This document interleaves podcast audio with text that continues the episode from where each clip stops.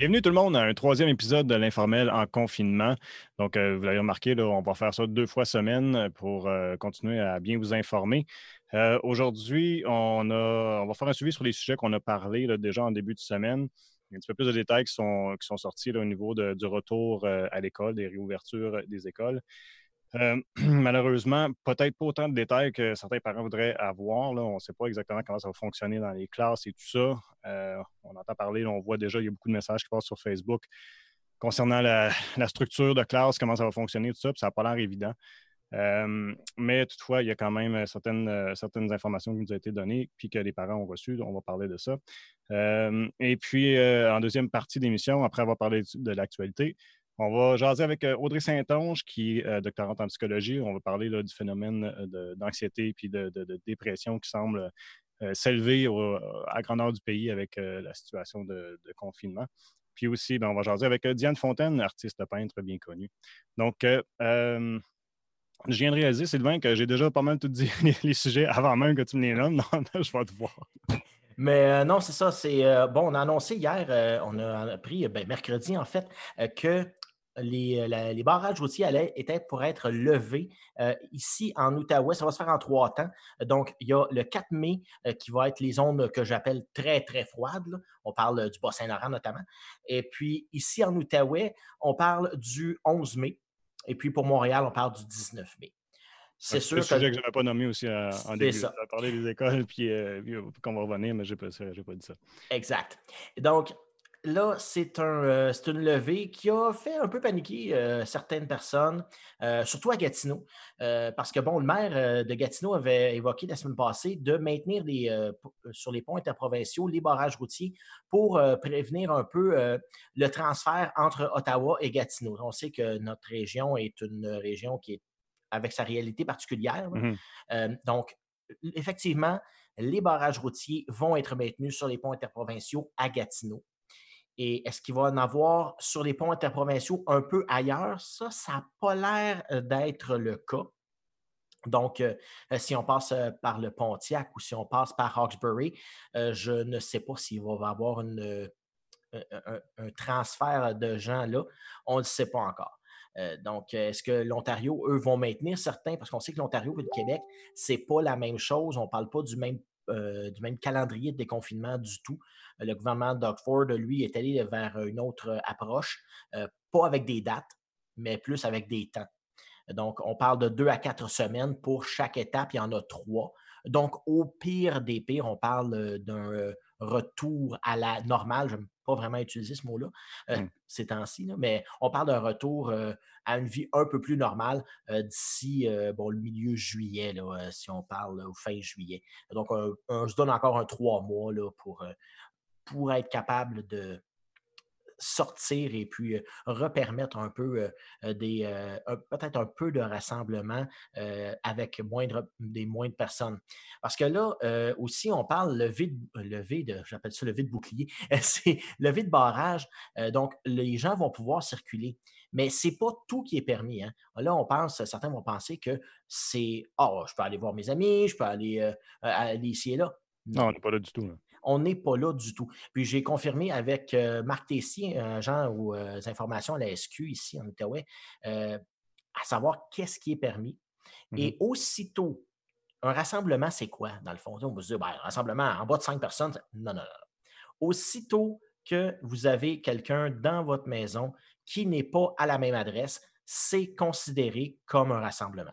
Donc, exemple donné, toi, Jean-François, qui vient chez moi, même si on est les deux seuls, si on entre à l'intérieur, on est considéré comme un rassemblement et ça pourrait être puni par euh, euh, euh, des, sanctions. On l'a vu quand même assez élevé. on parle de autour de 1500 dollars. Essentiellement, ça reste pareil. Ça reste pareil. Exactement, ça reste pareil. Ça va nous permettre d'aller, bon, encourager nos, commerces locaux qui vont rouvrir là, prochainement. Et puis, on le sait aussi, pour les nouveaux travailleurs essentiels, parce que bon, la définition vient de s'élargir avec euh, l'ouverture des commerces, eh bien, ça vient euh, donner une masse de monde qui va se déplacer de, mmh pour aller travailler. Donc euh, là, ça va causer une affluence sur les routes. Et cette affluence-là, ben, selon même la ministre de la Sécurité publique, Geneviève Guilbeault, qui en a fait l'annonce mercredi, eh bien, ça va créer une situation qui est ingérable. Parce que là, si on permet à 500 000 nouveaux travailleurs d'aller de retrouver leur emploi d'ici, bon, on parle du 11 mai pour même les usines et puis la voirie et ensuite aussi les commerces de détail. Donc, on parle d'à peu près la moitié des gens qui ont perdu leur emploi au Québec qui vont retourner travailler. Mmh eh bien, là, c'est sûr que commencer à contrôler tout le monde, on va créer un trafic monstre. Et puis, on parle souvent bon, de la région de Montréal. La région de Montréal qui est un petit peu retardée. Et puis, bon, on s'est gardé toujours un droit de veto, c'est sûr. donc, le gouvernement pourrait dire s'il n'y a pas d'indication à ce qu'on rouvre, ben, on ne rouvrira pas. Et puis, on l'a répété encore aujourd'hui, euh, docteur Arruda l'a répété. Et puis, euh, si jamais dans la région de Montréal, qui est vraiment affectée, là, on parle, euh, on a deux réalités au Québec. Là. Il y a la mmh. réalité des régions et la réalité des villes, des grandes villes ou des agglomérations comme la CMM à Montréal.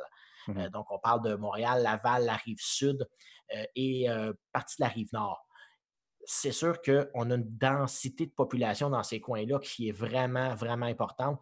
Et puis, justement, quand un tousse, bien, tout le monde a la grippe. Et c'est un peu euh, pour paraphraser, mais c'est ça. Donc, si on permet aux gens de se réunir, surtout dans la région de Montréal, on sait que la population est vieillissante aussi, bon, partout, mais on a quand même euh, un, c'est exacerbé dans la région de Montréal. on, le sait, on le voit. Mmh. Les statistiques sont là mais la réalité des régions est totalement autre. Euh, si on regarde ici Gatineau, pour une population de 80, euh, euh, pas de 80, mais de, 400 000 habitants à peu près, eh bien, on a 80 au million, 80 au 100 000, ce que disait le CISO.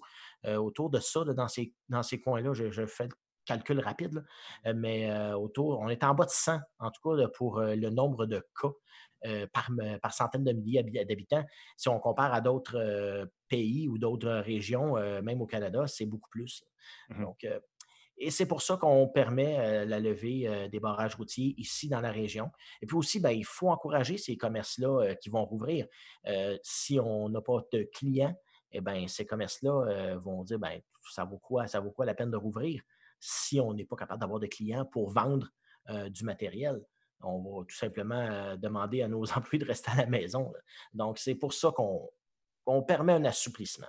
Mais c'est encore là un, euh, cas de, ce qu'il y a euh, à dire. Ben, les, règles demeurent les mêmes. Puis dans les magasins, ça va être la même chose. Hein. ça va être deux mètres. Les mesures d'hygiène vont, rester, vont toutes rester pareilles. Oui, oui, oui. Et puis ça, on en a. Là, moi, moi, je me dis à peu près au moins jusqu'à l'été. Mettez-vous ça dans la tête. L'été, ça va être des mesures de deux mètres là, qui vont, mmh. être, vont être là dans les espaces publics? Est-ce qu'on va permettre d'aller voir des gens? Euh, on ne sait pas encore. Là. Arruda, il était très. Euh, Arruda, excuse-moi de te couper, mais Arruda, il était, il était aujourd'hui très spécifique, encore une fois, sur le fait que euh, les commerces, ce ne sera pas les mêmes commerces qu'on a connus. ça ne reviendra pas à ce qu'on connaissait du tout. Puis, puis, on parle à court terme, puis cherche jusqu'à quand il va y avoir encore des mesures semblables peut-être que les mesures vont diminuer, mais pas toujours, ils vont en mmh. avoir encore longtemps. Ah oui, oui, oui. Euh, on en a pour des mois encore, puis ils l'ont dit. Euh, probablement, même peut-être jusqu'à l'arrivée d'un vaccin, on ne sait pas. Est-ce que ces règles-là vont s'assouplir? Mais la règle du 2 mètres, là, je pense qu'elle est là pour rester un bon bout de temps. Euh, Ce n'est pas demain la veille qu'on va pouvoir, dans les espaces publics au moins, se rapprocher un peu. Je suis curieux quand tu as parlé avec, euh, avec la SQ, puis peut-être tu n'auras pas réponse, mais est-ce que, euh, étant donné qu'il va y avoir moins de surveillance, est-ce qu'ils craignent plus qu'il y, ait de risques justement que, les gens ne suivent pas les consignes? Parce qu'on a entendu souvent les, gens qui disaient Bon, moi j'aurais voulu aller au, chalet, j'ai des choses au mmh. chalet, des choses comme ça, qui normalement ne seraient pas permises. Là, c'est encore un peu euh, dans des zones grises. là, c'est sûr qu'on date à cette date, et même le docteur Arruda l'a dit, à cette date-ci, là, présentement, c'est comme ça. Mais ça peut changer, ça pourra changer parce que, euh, comme euh, je parlais avec un collègue de la radio, et puis euh, on disait, effectivement, il y a des gens qui vont devoir aller dans les chalets, ne serait-ce que pour constater s'il y a eu des dégâts au, printemps à savoir euh, si, bon, exemple, le toit coule ou s'il y a des réparations urgentes à faire, il va falloir que ces gens-là puissent aller euh, à, leur, euh, à leur chalet ou à leur maison de campagne. Il va falloir voir évidemment, comment ça va s'organiser. Euh, on n'est pas encore là présentement, là, à ce qu'on peut dire.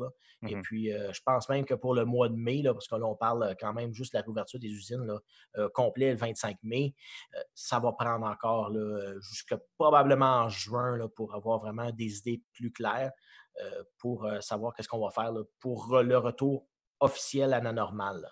Mais mmh ce n'est pas demain la veille. Puis, pour rassurer les gens, tu en as fait un, peu allusion, mais les dates, donc, on a le 11 puis on a le 19, mais d'ici mmh là, ça, c'est basé sur les données qu'on voit présentement, mais d'ici là, s'il y a un changement, il n'y a, vraiment aucune pression de garder ces dates-là. On peut revenir, euh, ils peuvent revenir sur leurs décisions comme ça.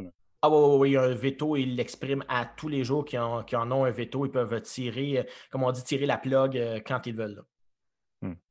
Puis c'est un peu la, la même chose pour euh, les, écoles et, mmh euh, euh, et les CPE.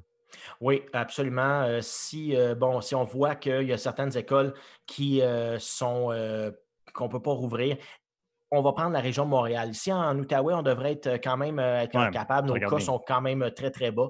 Mais dans la région de Montréal, ça, c'est une autre histoire. Donc, oui, on peut se garder on peut se garder un, certain veto et on a le droit de, dire s'il y a des éclosions dans certaines écoles, euh, que c'est vraiment euh, catastrophique.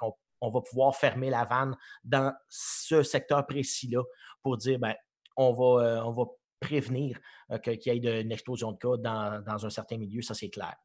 Et puis là, ben, on en a appris un peu plus cette semaine comment ça allait s'organiser ici à la CSCV. donc, on a eu des notes aux parents qui ont été envoyées. Euh, notamment pour ceux du primaire, euh, il y a un formulaire à remplir pour ceux qui ont l'intention d'envoyer leurs enfants euh, à l'école.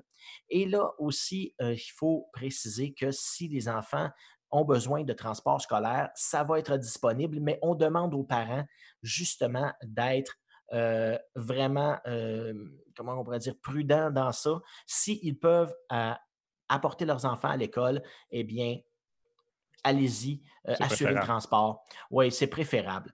Et euh, si euh, jamais, bon, le, après une semaine ou deux, parce que bon, si c'est volontaire, si après une semaine ou deux, vous constatez que finalement, ça, vous voulez garder votre enfant à la maison pour quelconque raison, eh bien, il faut en aviser l'école.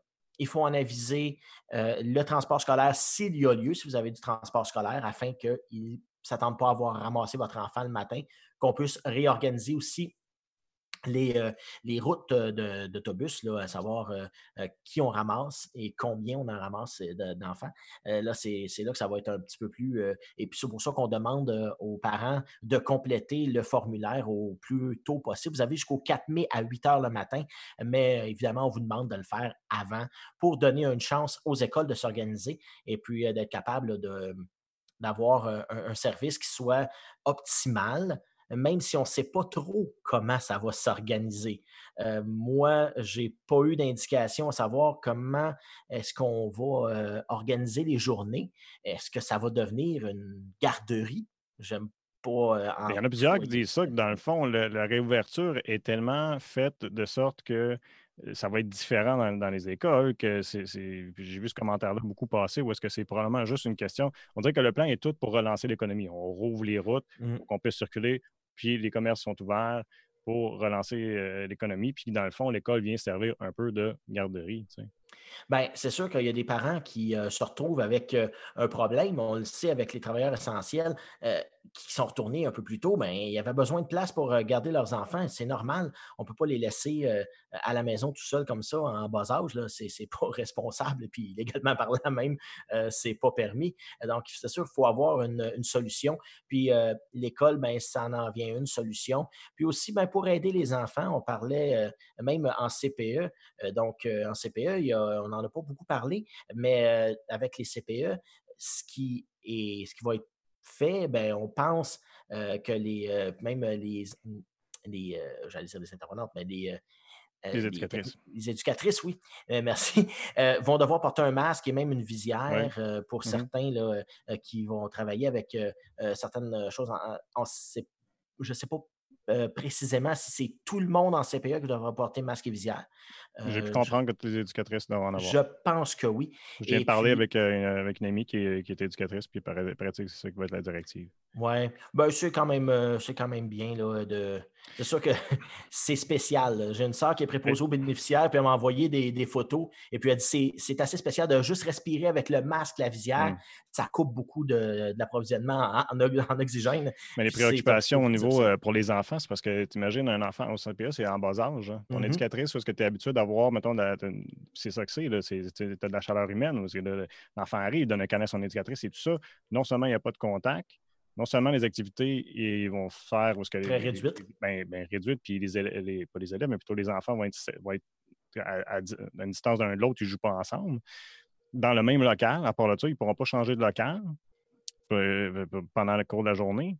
Puis là, leur éducatrice a une visière, a un masque. Fait que ça, va, ça, ça, fait peur même là, pour certains enfants. Ben, c'est sûr qu'en bas âge, mais on pourrait. Euh, les enfants sont imaginatifs c'est là que, je trouve qu'il faut vraiment aller. Il faut aller dans la créativité de l'enfant. Euh, est-ce que, euh, justement, ça ne pourrait pas être un masque de super-héros?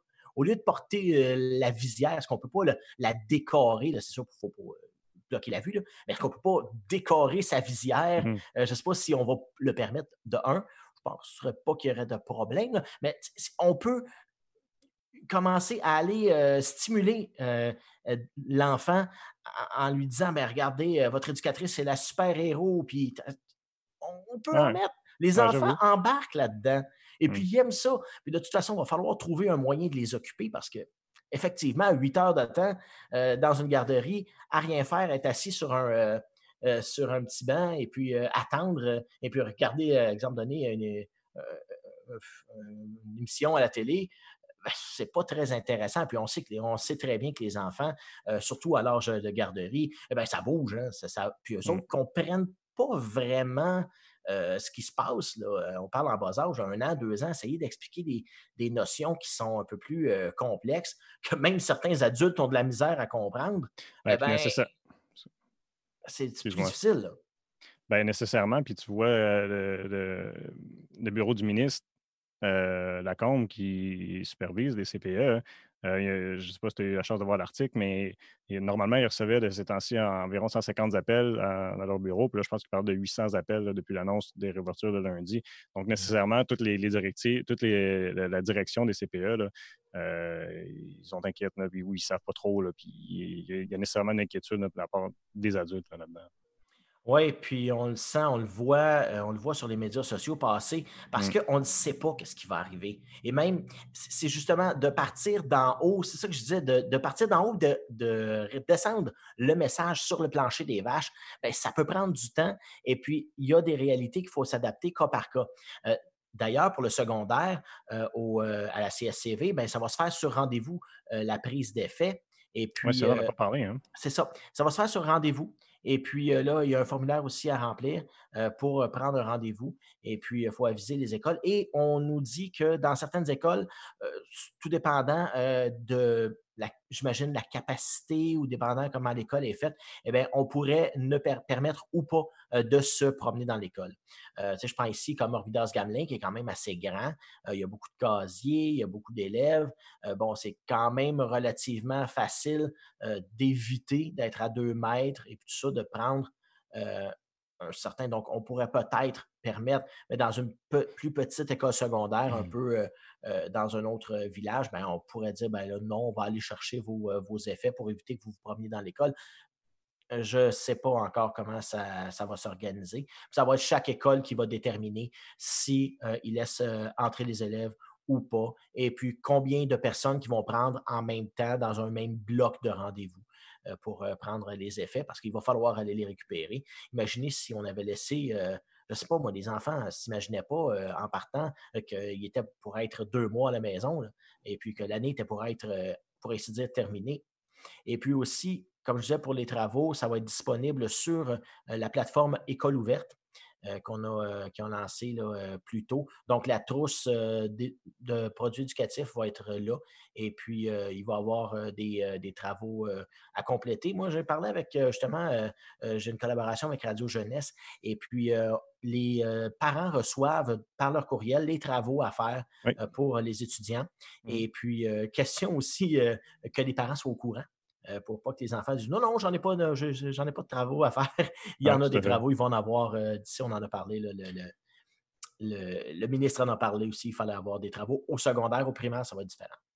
Puis une chose que je ne sais pas si on l'effleurait hors d'onde, si on en a parlé euh, en onde, toi puis moi, mais euh, est-ce qu'il est question d'avoir des examens au secondaire? Euh, les examens Rapidement, on a peut-être ben, encore une minute. Les examens du ministère, non. il n'y en aura pas, ça, ça a été annulé. ça, ça fait longtemps que c'est annulé. Ça, ça fait au moins une semaine, et sinon plus que c'est annulé. Donc, c'est clair, on n'aura pas d'examen du ministère. Il va y avoir des, des méthodes d'évaluation? Ça, ça reste encore déterminé. Bon. Euh, bon, on a parlé de tous les changements qu'on vit, nous autres, en, communauté, euh, en société, mais aussi puis on a parlé des changements qui se, passent à l'école. Euh, on a vu qu'il y a eu, des, sondages qui ont été faits pour démontrer que bon, les niveaux d'anxiété et les niveaux de dépression augmentent dans la population. On va pouvoir jaser de tout ça. On va rencontrer, on va, on va parler avec Audrey Saint-Onge, qui est doctorante en psychologie.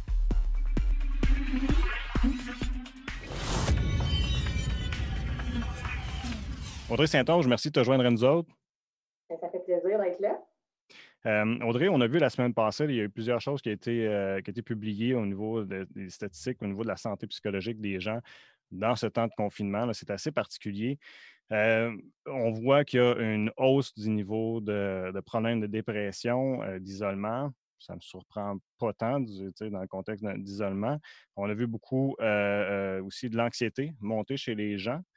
Est-ce que toi, qui continues de consulter les gens via le web, est-ce que c'est ce que tu observes aussi chez, tes patients? En fait, ça, varie beaucoup parce que j'ai des patients qui sont, très anxieux dans leur vie quotidienne, puis le fait de, de pouvoir rester à la maison, c'est un peu sécurisant pour eux, en fait. Euh, j'ai d'autres patients, au contraire, que l'isolement, justement, puis le fait que toute leur vie euh, est sur pause en ce moment, ça augmente beaucoup l'anxiété. Donc, c'est quelque chose qui est très, très variable chez nos patients qu'on voit déjà. Mais comme tu dis, dans la population générale, ça vient susciter toutes sortes de réactions émotionnelles chez euh, toutes sortes de personnes pour des raisons vraiment variées. Et puis, d'un autre côté, on utilise beaucoup bon, les plateformes comme bon, Zoom, Skype et compagnie, les plateformes de téléconférence. Est-ce que c'est un bon remplacement? Et puis, jusqu'à combien de temps que ça peut donner un effet? Et puis, qu'on va se ressentir besoin d'avoir un besoin physique euh, de contact? Donc, c'est sûr que euh, je pense que tout le monde le ressent un peu que ça l'aide, mais que ça ne remplace pas à 100% le contact physique, évidemment. Mais en ce moment, c'est vraiment une bonne solution. Puis c'est aussi euh, ce que les gens conseillent, c'est d'être très créatif, donc de se trouver des façons de rejoindre les autres en vidéoconférence. Il y a des, par exemple, des milieux de travail qui organisent des 5 à 7 virtuels. Euh, moi, avec mon, par exemple, avec mon laboratoire de recherche, on a cuisiné tous une recette ensemble en gang. Donc, de ces façons-là, de faire des soupers, par exemple, il euh, faut comme faire plus d'efforts pour venir créer un lien avec les gens, puis créer le rapprochement, mais ça se fait tout à fait. puis ça peut être un bon substitut le temps qu'on est en confinement. Moi, je suis curieux aussi, après toute cette situation-là, quand les gens vont retourner en, milieu, social, est-ce que mmh tu t'attends à voir, parce qu'il y en a qui vivent de l'anxiété sociale, entre autres, là, puis c'est comme tes patients que tu parlais qui restent chez eux, puis ils se sentent mieux un peu. Bon, mais est-ce que tu penses qu'on va voir une augmentation de, cas d'anxiété à cause de, revenir à la normale? Tout à fait. En fait, la façon que notre cerveau fonctionne, c'est qu'on est très rapide pour apprendre à avoir peur de quelque chose. Donc, euh, la peur qui, est reliée au COVID est arrivée assez rapidement quand on a commencé le confinement, toutes les mesures, l'arrêt des écoles, l'arrêt du travail, tout ça. Euh, donc, ça nous a un peu frappé comme une voiture. Euh, puis le cerveau, lui, il tient à cette association-là. C'est un peu un rôle de survie. Donc, il se dit, OK, ça, c'est dangereux. je vais continuer de penser que c'est dangereux, même si on me dit que c'est correct, parce que d'un coup, que c'est pas correct pour hmm. vrai, que je me fais avoir, ben là, ça serait dangereux pour ma survie. Donc, ce qu'on voit, c'est qu'on euh, est beaucoup plus rapide à faire une association phobique, qu'on va appeler, donc une, association d'anxiété, que de la défaire. Donc là, euh, ça va être très, très graduel. Donc, on va subir euh, des répercussions au niveau de notre anxiété pendant plusieurs mois, voire un an et même peut-être plus au niveau, au niveau de, du virus, finalement. Fait oui, effectivement, moi, je m'attends à ce qu'il y ait plus d'anxiété associée au déconfinement justement, est-ce qu'on n'a pas un peu euh, dans ces phénomènes-là développé une genre de peur d'avoir peur? On le voit euh, chez euh, certains bons parents, on parle de réouverture des écoles et c'est la catastrophe. nos enfants sont en danger, même si Dr. Arruda dit vos enfants sont moins en danger que des personnes âgées, par exemple. Donc, est-ce qu'on n'est pas devenu un peu dans une sorte d'hystérie collective? Ben oui, effectivement, la peur, c'est vraiment quelque chose de contagieux. Encore une fois, pour un rôle de survie, euh, si moi je suis dans une tribu puis je vois le reste de ma tribu euh, se sauver d'un ours, ben, je vais peut-être me sauver moi aussi pour survivre. C'est un peu ça le même euh, principe. puis là, ce qui arrive, c'est qu'il y a des études qui ont sorti que les parents surestiment l'anxiété de leurs enfants et adolescents par rapport au retour à l'école. Et même par rapport au COVID. Donc, quand on vient euh, demander aux parents de côté l'anxiété, puis qu'on vient demander à l'enfant, on voit que l'enfant se sent moins anxieux que ce que le parent va penser. Et en fait, c'est que là, l'anxiété du parent, c'est un peu ça qui risque de venir contagier l'enfant hmm. finalement. ça se transmet chez l'enfant, dans le fond. C'est ça. Et là, en ce moment, le retour à l'école est comme euh, pas obligatoire. Et ce qu'on dit, c'est qu'il faut que le parent soit rassuré lui-même avant de prendre la décision, parce que si on prend la décision de renvoyer l'enfant à l'école, nous-mêmes, on est super anxieux, on a super peur, bien, ça va être difficile de rassurer notre enfant puis de l'envoyer euh, à l'école si nous-mêmes, on a vraiment peur. Et puis, au-delà, on parle de, bon, du retour à l'école, mais au-delà euh, des euh, activités qui vont avoir lieu à l'école, on réalise que ça va être un peu peut-être plate parce que bon, il n'y aura pas de jeu commun, pas de. exemple donné, on ne jouera pas au ballon parce qu'on peut se transférer des microbes un, à l'autre. Est-ce que l'enfant peut y trouver une certaine joie de retourner à l'école ou si présenté comme ça, c'est dire bon, ça va être plate finalement, j'aimerais rester à la maison? Tous les enfants sont différents. Moi, ce que j'ai entendu et que j'ai lu dans mes recherches, c'est qu'il y a beaucoup, beaucoup d'enfants qui ont très, très hâte retourner à l'école, ne serait-ce que pour revoir leurs amis. Euh, je pense que ça va prendre de la part des directions d'école ou du moins des conseils scolaires du gouvernement des directives assez claires. Et justement, tu as tout à fait raison, des options au jeu euh, habituels. Il faut vraiment être créatif en ce moment pour que les enfants ils, respectent le plus les conseils, les consignes possibles. Ce n'est pas évident pour des enfants d'être à deux mètres de distance. Ce n'est pas super euh, euh, facile de, les empêcher de faire ça. Donc, oui, il va falloir trouver des alternatives. Puis ça, ben, c'est un peu le rôle euh, des personnes qui sont en charge d'organiser le plan de retour à l'école et qui vont devoir penser à ça. Bien, puisqu'on en parle, euh, j'ai envie de te lire quelques commentaires que j'ai vus de, professeurs, là, parce que ça circule beaucoup dans, les médias sociaux. on parle de pas de récréation commune, des dîners en classe assis à son bureau. il n'y aura pas de cours de musique, pas de cours d'art plastique. Euh, il n'y a pas, euh, dans, dans, même ordre d'idée, il n'y a pas d'accès au, au, local d'informatique non plus. Euh, puis, au-delà de ça aussi, il y a plusieurs enfants qui ne retrouveront probablement pas leur enseignant habituel. étant donné le, nombre d'élèves qui, sont, qui ont le droit d'avoir en classe, donc 15 élèves maximum. Est-ce que c'est pas, est-ce que de retourner, moi, ce que ça m'apparaît en tout cas, ça m'a l'air plus d'être anxiogène de, que, notre enfant retourne à l'école que d'autre chose, que, d'un plaisir, dans le sens que l'école sera définitivement plus la même chose que connue. Les enfants, effectivement, en ce moment, sont vraiment euh, sujets à énormément de changements de routine. C'est très déstabilisant pour les enfants. Euh, puis de retourner à l'école pour euh, un mois et demi, deux mois, dans, dans, ces conditions-là, ça se peut que ça ne soit pas idéal, mais encore une fois, il ne faut pas non plus euh, prendre pour acquis que notre enfant ne va pas aimer ça, ne va pas bien se débrouiller euh, là-dedans. Je pense que ça demande de l'adaptation, la, capacité, d'adaptation, de se revirer de bord assez vite de la part de tout le monde. Euh, ça se peut que ça ne soit pas idéal, puis encore une fois, tu sais, des fois, de faire un essai, pour tout le monde, ça va être tout nouveau. On n'a jamais fait face à cette situation-là.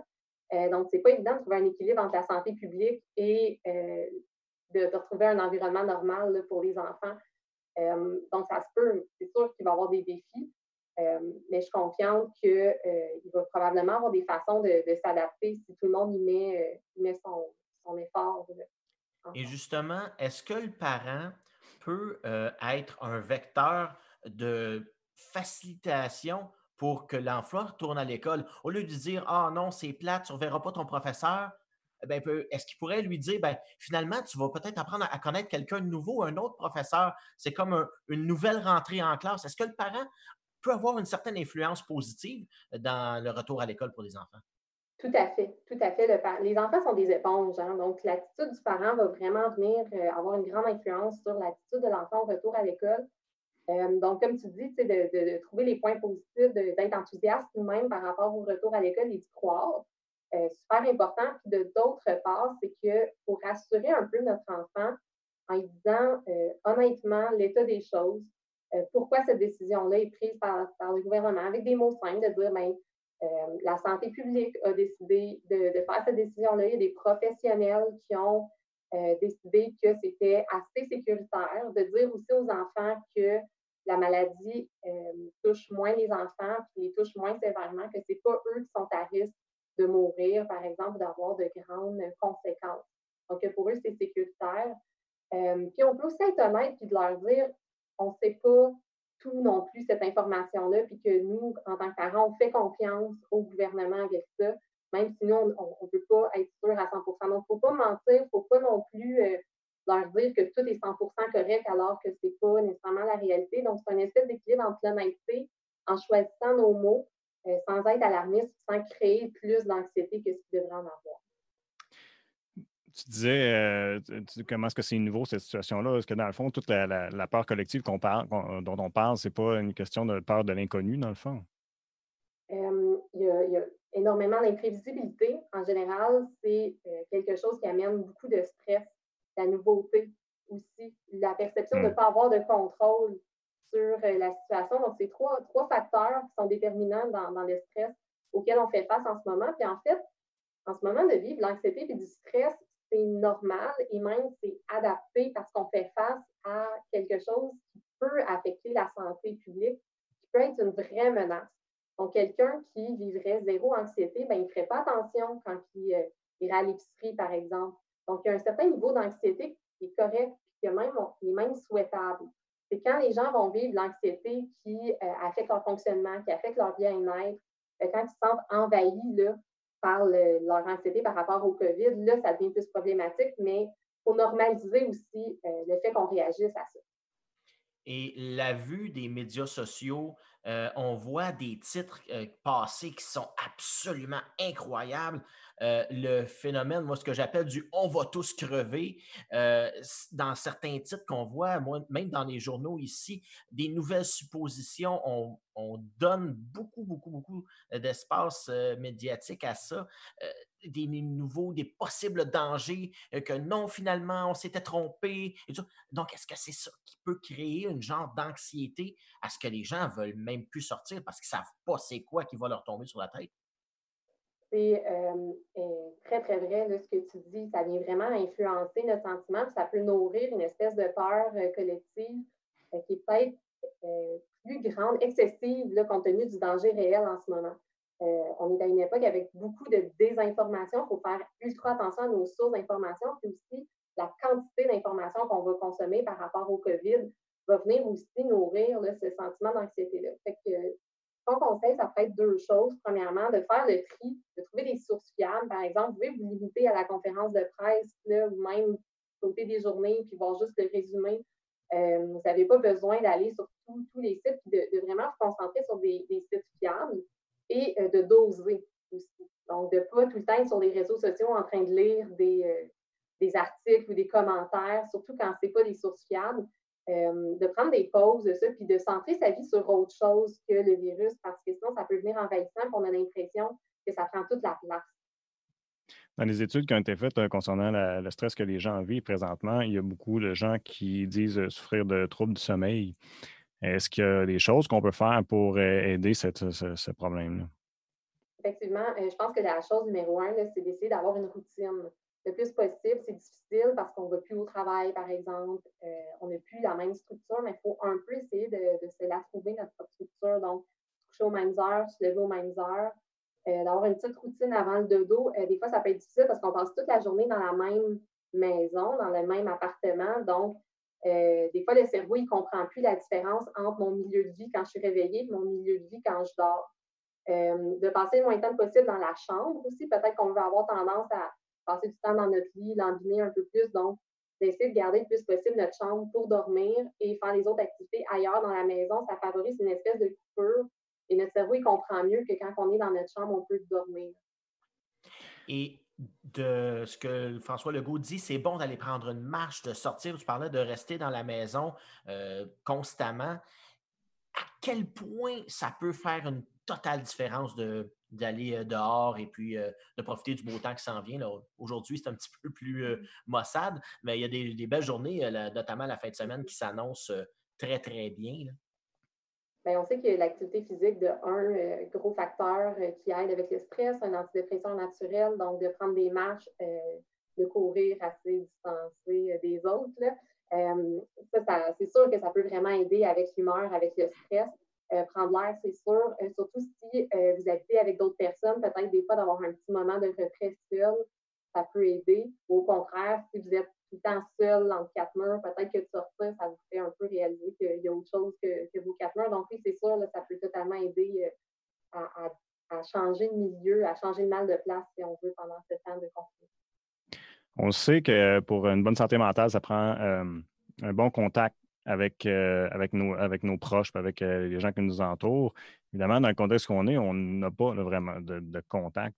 Euh, combien de temps tu penses qu'on peut demeurer dans une situation comme celle-là sans que justement la, santé mentale des gens, ça devienne un point, je dirais pas un point de non-retour, mais un point où est-ce que ça, ça, risque d'être grave collectivement?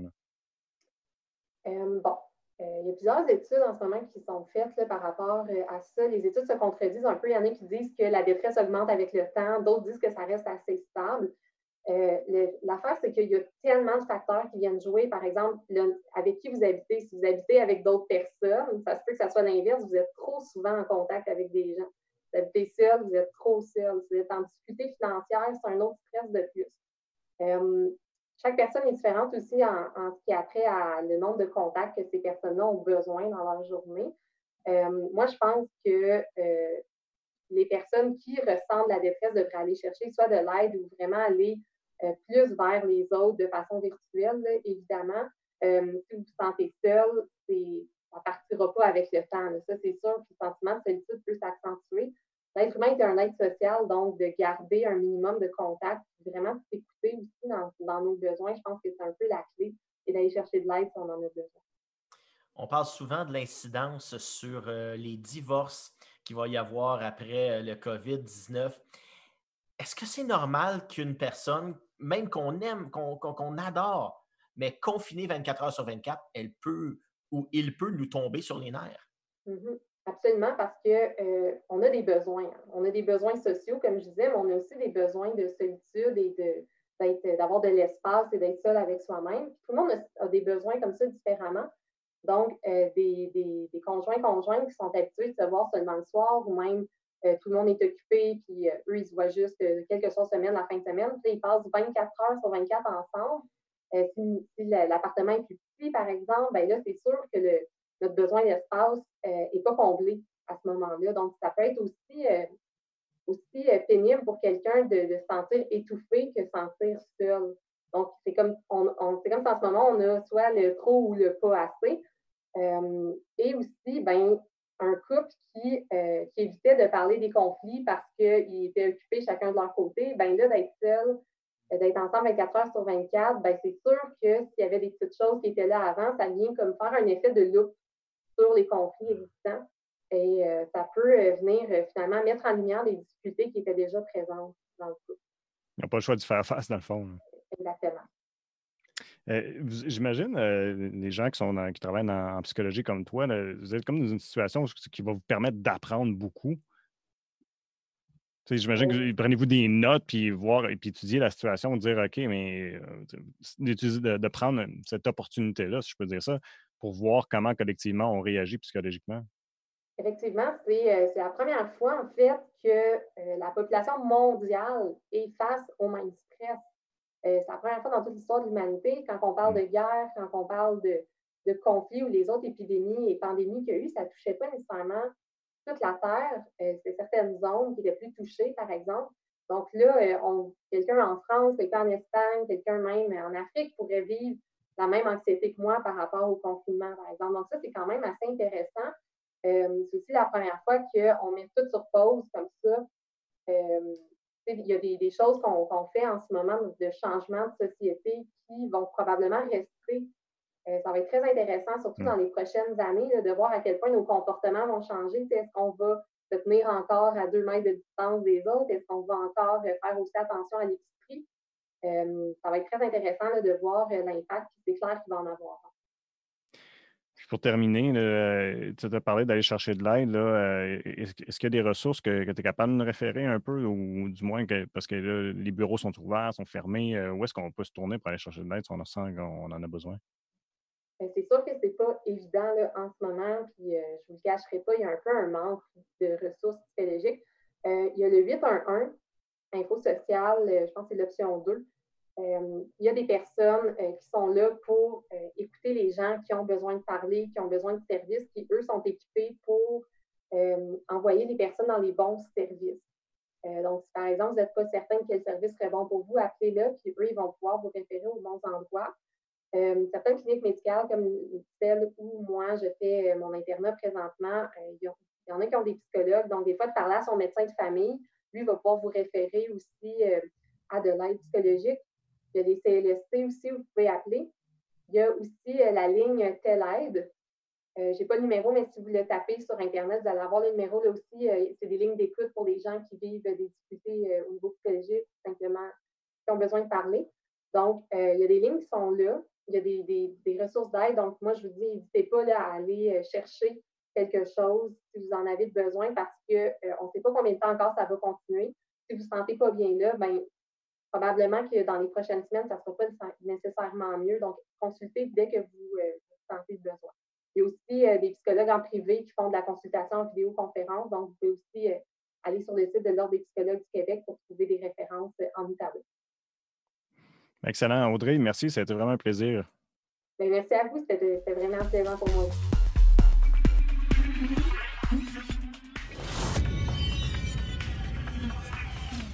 Donc, merci Audrey. Euh, oui, effectivement, il ne faut pas hésiter d'aller chercher de l'aide si on en a besoin. Très important. Euh, maintenant, on va parler avec euh, Diane Fontaine, Sylvain. Oui, une artiste peintre bien connue dans la région de Buckingham. Diane Fontaine a toujours des idées, comment on peut dire, elle est tellement, tellement positive. C'est du bonbon de lui parler à Diane. Donc, on est avec Diane Fontaine. Bonjour Diane, ça va bien ce matin? Allô, ça va super bien, merci. Diane, euh, c'est drôle, avec tout ce qu'on vit, euh, tout le monde vit beaucoup de changements. Euh, je vois beaucoup de messages passer, moi, qui parlent de un peu la, la, place des artistes en ce temps de confinement. est-ce que est-ce qu'on néglige un peu l'importance des artistes dans un temps, dans un temps comme ça, tu trouves? Bien, dans les télévisions en général, on parle beaucoup des artistes, euh, médias télé, euh, des chanteurs, des... on parle beaucoup de théâtre et tout ça. On parle très, très peu des peintres, euh, des arts visuels. puis pourtant, moi, de ce que je vois, c'est que les artistes en arts visuels se sentent vraiment interpellés, puis se sentent vraiment imprégnés par tout ce qui nous arrive au point de créer des choses vraiment particulières puis de, notre temps, de, ce qu'on vit. Justement, euh, est-ce que ça inspire un temps comme ça? Euh, on sait que bon, il y a beaucoup de gens qui sont euh, un peu déprimés de, ça. Est-ce que les artistes, tout en art visuel, est-ce que ça vous donne un, petit boost pour créer puis des idées? Ben, j'ai entendu Daniel Bélanger dire ben, habituellement, moi, ça ne change rien parce que je crée. C'est vrai, les artistes, habituellement, on est dans notre bulle, on est en création. Euh, on, est, on est la plupart du temps toute seule, à part que quand on va exposer, qu'on fait des, des, vernissages, des choses comme ça, parce que là, tout le monde afflue. Mais euh, oui, ça, ça peut nous influencer. Mais, mais je te dirais qu'au début la pandémie, c'était trop euh, intense pour la création de ma part. Il y en a qui ont été capables, j'en ai vu qui ont créé plein de choses dès le début, euh, moi, je n'ai pas été capable parce que euh, euh, j'étais préoccupée par ma famille, par ma mère, qui sont à Montréal, que je ne peux pas aller voir, puis de tout ce qui arrivait, de toute l'incertitude et tout ça. Puis quand on connaît le, processus créatif, c'est extrêmement important dans un processus créatif qu'on soit pas zen, mais que, que, que, soit aller dans la forêt, dans la nature ou créer. Moi, c'est ça que je dis aux gens, créer, faites n'importe quoi. Pourquoi, les gens font tant de recettes? Pourquoi les gens ont envie de faire des jardins? Euh, pourquoi les, gens reviennent à l'aquarelle, reviennent au dessin? Parce que c'est essentiel en ce temps de pandémie. Ben, c'est essentiel de créer en tout temps. Exactement en tout temps. Mais puis là, on se rend compte de choses vraiment plus importantes comme ça. Euh, pourquoi depuis des années qu'on a enlevé le côté artistique et le côté euh, euh, créatif justement dans les écoles? Il y a beaucoup, beaucoup d'écoles où le côté créatif est moins là. Mais c'est essentiel, la créativité. La créativité, c'est pas juste dans les arts visuels. La créativité, c'est de trouver plusieurs solutions à un problème. Donc, quand tu développes ton esprit créatif, ben, ça t'amène à trouver plusieurs solutions à différents problèmes et d'où être un peu plus heureux, être plus, euh, euh, trouver plus de solutions, puis être capable de mieux fonctionner comme dans, dans, dans, des événements, des choses qui arrivent comme ça dans la vie. Pour les ventes, est-ce que les gens sont, euh, vu qu'il y a beaucoup de personnes qui ont perdu leur emploi, est-ce que les personnes disent, bon, on va remettre notre achat d'art un peu plus tard? je dois te dire que les gens ne sont pas à ça. 99,9% des gens sont pas à ça. Malgré qu'avoir un beau personnage fontaine dans sa maison, on se sent moins seul. Mais euh, moi, j'étais très privilégiée parce que juste avant ça, j'ai fait, euh, j'étais très productive dans les trois prochaines, dans les trois dernières années. Puis j'ai fait une méga vente de tableaux à 500 dollars à mes amis et mes collectionneurs. Donc euh, ça, ça a été extrêmement euh, prolifique. Puis, j'ai eu un client juste, juste, juste avant la pandémie qui m'a acheté quatre tableaux d'un coup. Donc, euh, ça, ça m'aide à, Je dois vous dire, si j'avais pas eu ça, puis que là, le gouvernement n'aurait pas annoncé l'aide de 2000 dollars, euh, je pense que je vous parlerais pas. Là, je serais trop stressée. Je suis extrêmement privilégiée, je le dis à tous les jours.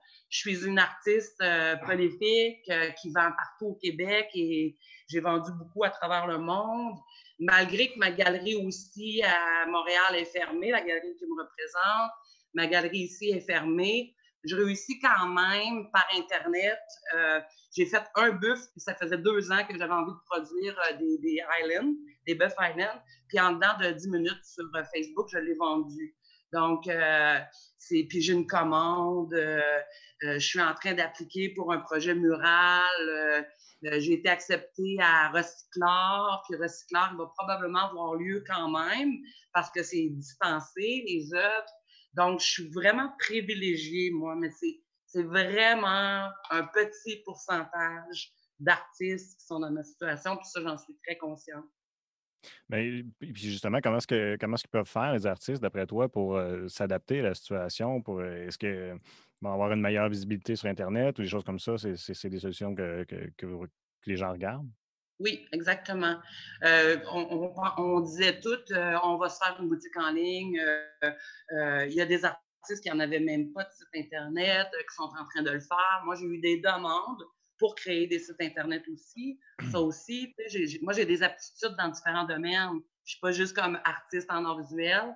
J'ai un bac en communication graphique, donc je peux faire des annonces, des, des, des, des publications, des choses comme ça. Mais euh, les artistes, qu'est-ce qu'ils peuvent faire?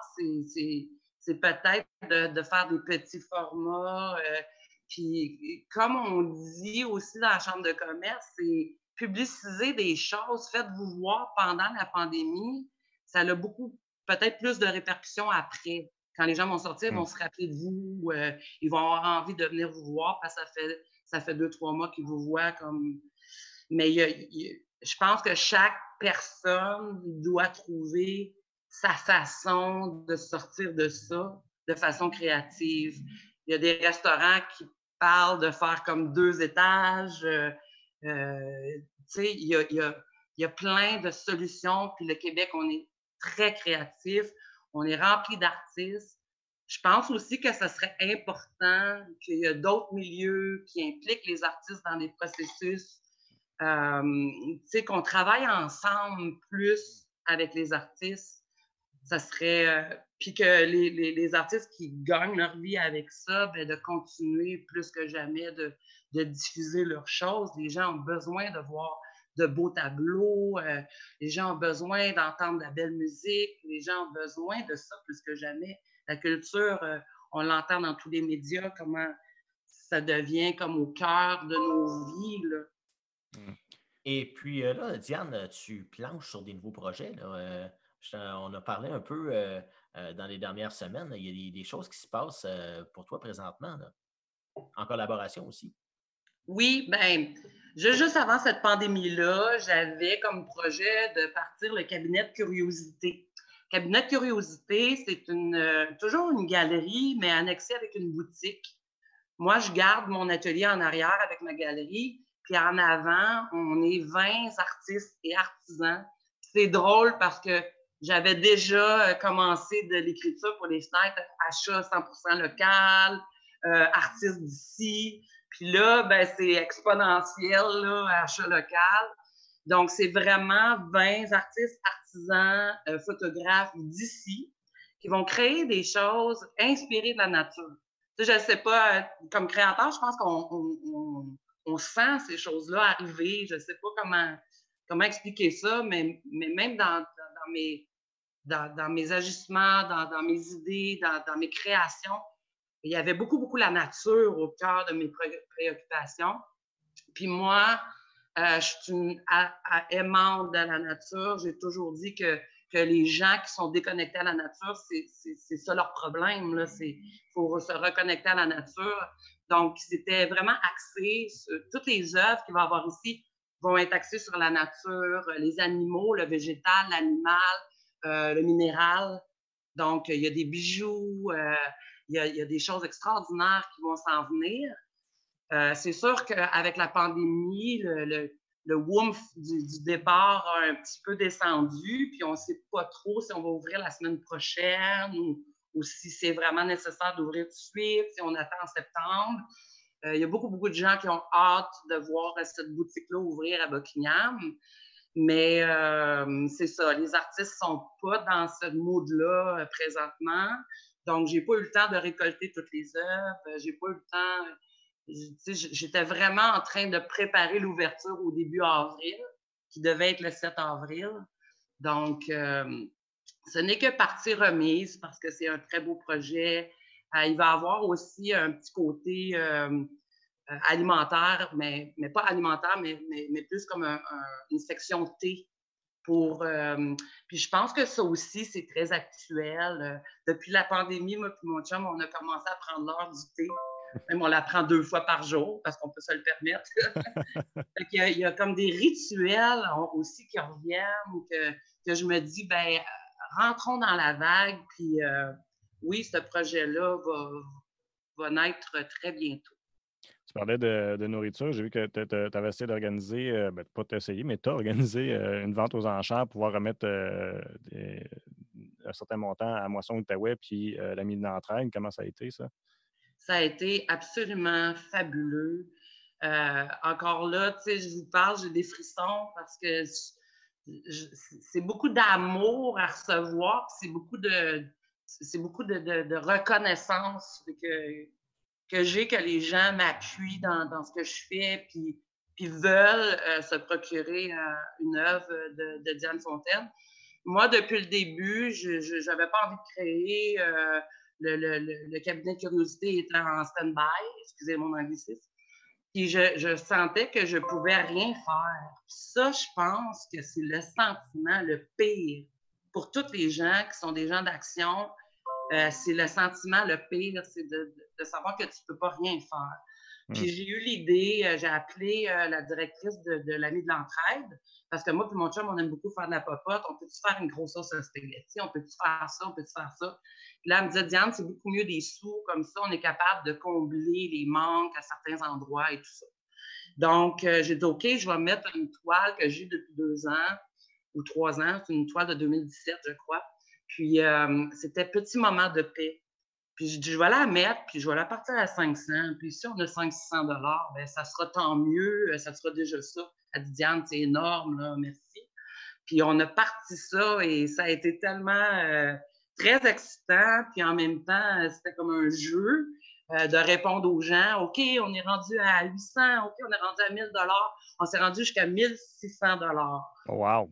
Ouais, vraiment, là, euh, j'étais un sentiment de fierté, mais un sentiment de, d'accomplir quelque chose de, de, de, bien aussi. Là. Puis ça se pourrait que, que s'ils sont en difficulté au mois de mai, qu'on en ferait un autre. on, fait un autre. Euh, ça a incité d'autres artistes à faire ça aussi, Ah à oui? des artisans. Euh, Nicole Lorrain a, vendu un tableau aussi à, à 400 Daniel Paré à, à- à Elmer en a vendu un à 600 Donc, euh, c'est vraiment là où ce qu'on voit que les artistes peuvent faire leur part aussi. C'est fun de voir que ça a inspiré d'autres personnes. Oui, c'est ça. Oui. Il y a beaucoup, Euh, beaucoup de monde qui me suivent, euh, puis euh, il y a beaucoup de monde qui me disent ça aussi dans mon art, dans, dans, dans mon implication dans ma communauté aussi, comment, comment je, je, je les inspire. Mais, mais, mais le but de tout ça, c'est de, de vraiment collaborer à ma communauté. C'est pas une question d'inspirer les autres ou quoi, mais c'est c'est vraiment de, de, de, moi me coucher le soir et avoir un sentiment que, que j'ai contribué à un tout. Pas- Parce que comme artiste, là, on est souvent centré sur notre nombril, puis ça, c'est pas. euh, des fois, c'est comme un peu. euh, c'est beaucoup, on reçoit beaucoup d'amour, on reçoit beaucoup de compliments. que pour moi, c'est essentiel de, retourner tout ça, puis de, partager tout ça. comme. Euh, je vais finir sur, ça. euh, Diane, j'ai vu, parce que je trouvais ça intéressant, tu as partagé euh, un événement de 2017 où que tu, participais à une exposition à, New York. Puis là, dans le contexte présentement, quand tu vois New York, comment est-ce qu'ils vivent la pandémie, qui, qui a l'air très difficile, j'imagine que ça doit toucher un peu. Moi, New York, là, j'ai- j'aime pas les grosses villes, mais New York, j'ai un amour profond pour cette Ah, ville. J'aime beaucoup, moi aussi. C'est une ville extrêmement culturelle. C'est Mhm. une ville euh, dynamique. euh, c'est- je, re- je- je retournerais là à toutes les fins de semaine euh, si je pouvais. Là. Euh, ben, pas toutes les fins de semaine. là. Pas depuis Trump, ça c'est sûr, en tout cas. Mais euh, New York, euh, je devais y retourner euh, ou je, je devais planifier quelque chose pour 2020-2021. Ça aussi, c'est en stand-by. Ouais. Euh, j'ai des beaux souvenirs. Je me dis toujours, ben, comme j'ai dit à mon chum, on est en Italie, nous, on a fait toute l'Italie, on a été chanceux parce que si on ne peut plus voyager, euh, on se rappelle qu'on a vu Venise, qu'on qu'on- qu'on a été pris, perdu dans les rues de Venise sous la pluie, on en riait, on se rappelait de tous ces souvenirs-là. Donc, euh, moi, New York, euh, l'Italie et New York, j'ai eu des belles pensées pour eux. euh, je trouve ça très, très triste, qu'est-ce qui arrive, comment leur gouvernement gère cette situation-là. C'est ça qui est le plus triste, je pense, dans tout ça. Mais euh, gros, euh, gros love à New York. Mais encore plus au Québec. Ben, Diane, je te laisse aller. Un gros merci de nous avoir jasé un matin et on se rejase euh, au cours de l'année. Merci Diane, merci Audrey aussi d'avoir participé à l'émission. Puis je te dis merci à toi Sylvain encore une fois de nous éclairer au niveau de l'actualité, bien apprécié. Merci, à mardi prochain. On se reparle, merci tout le monde.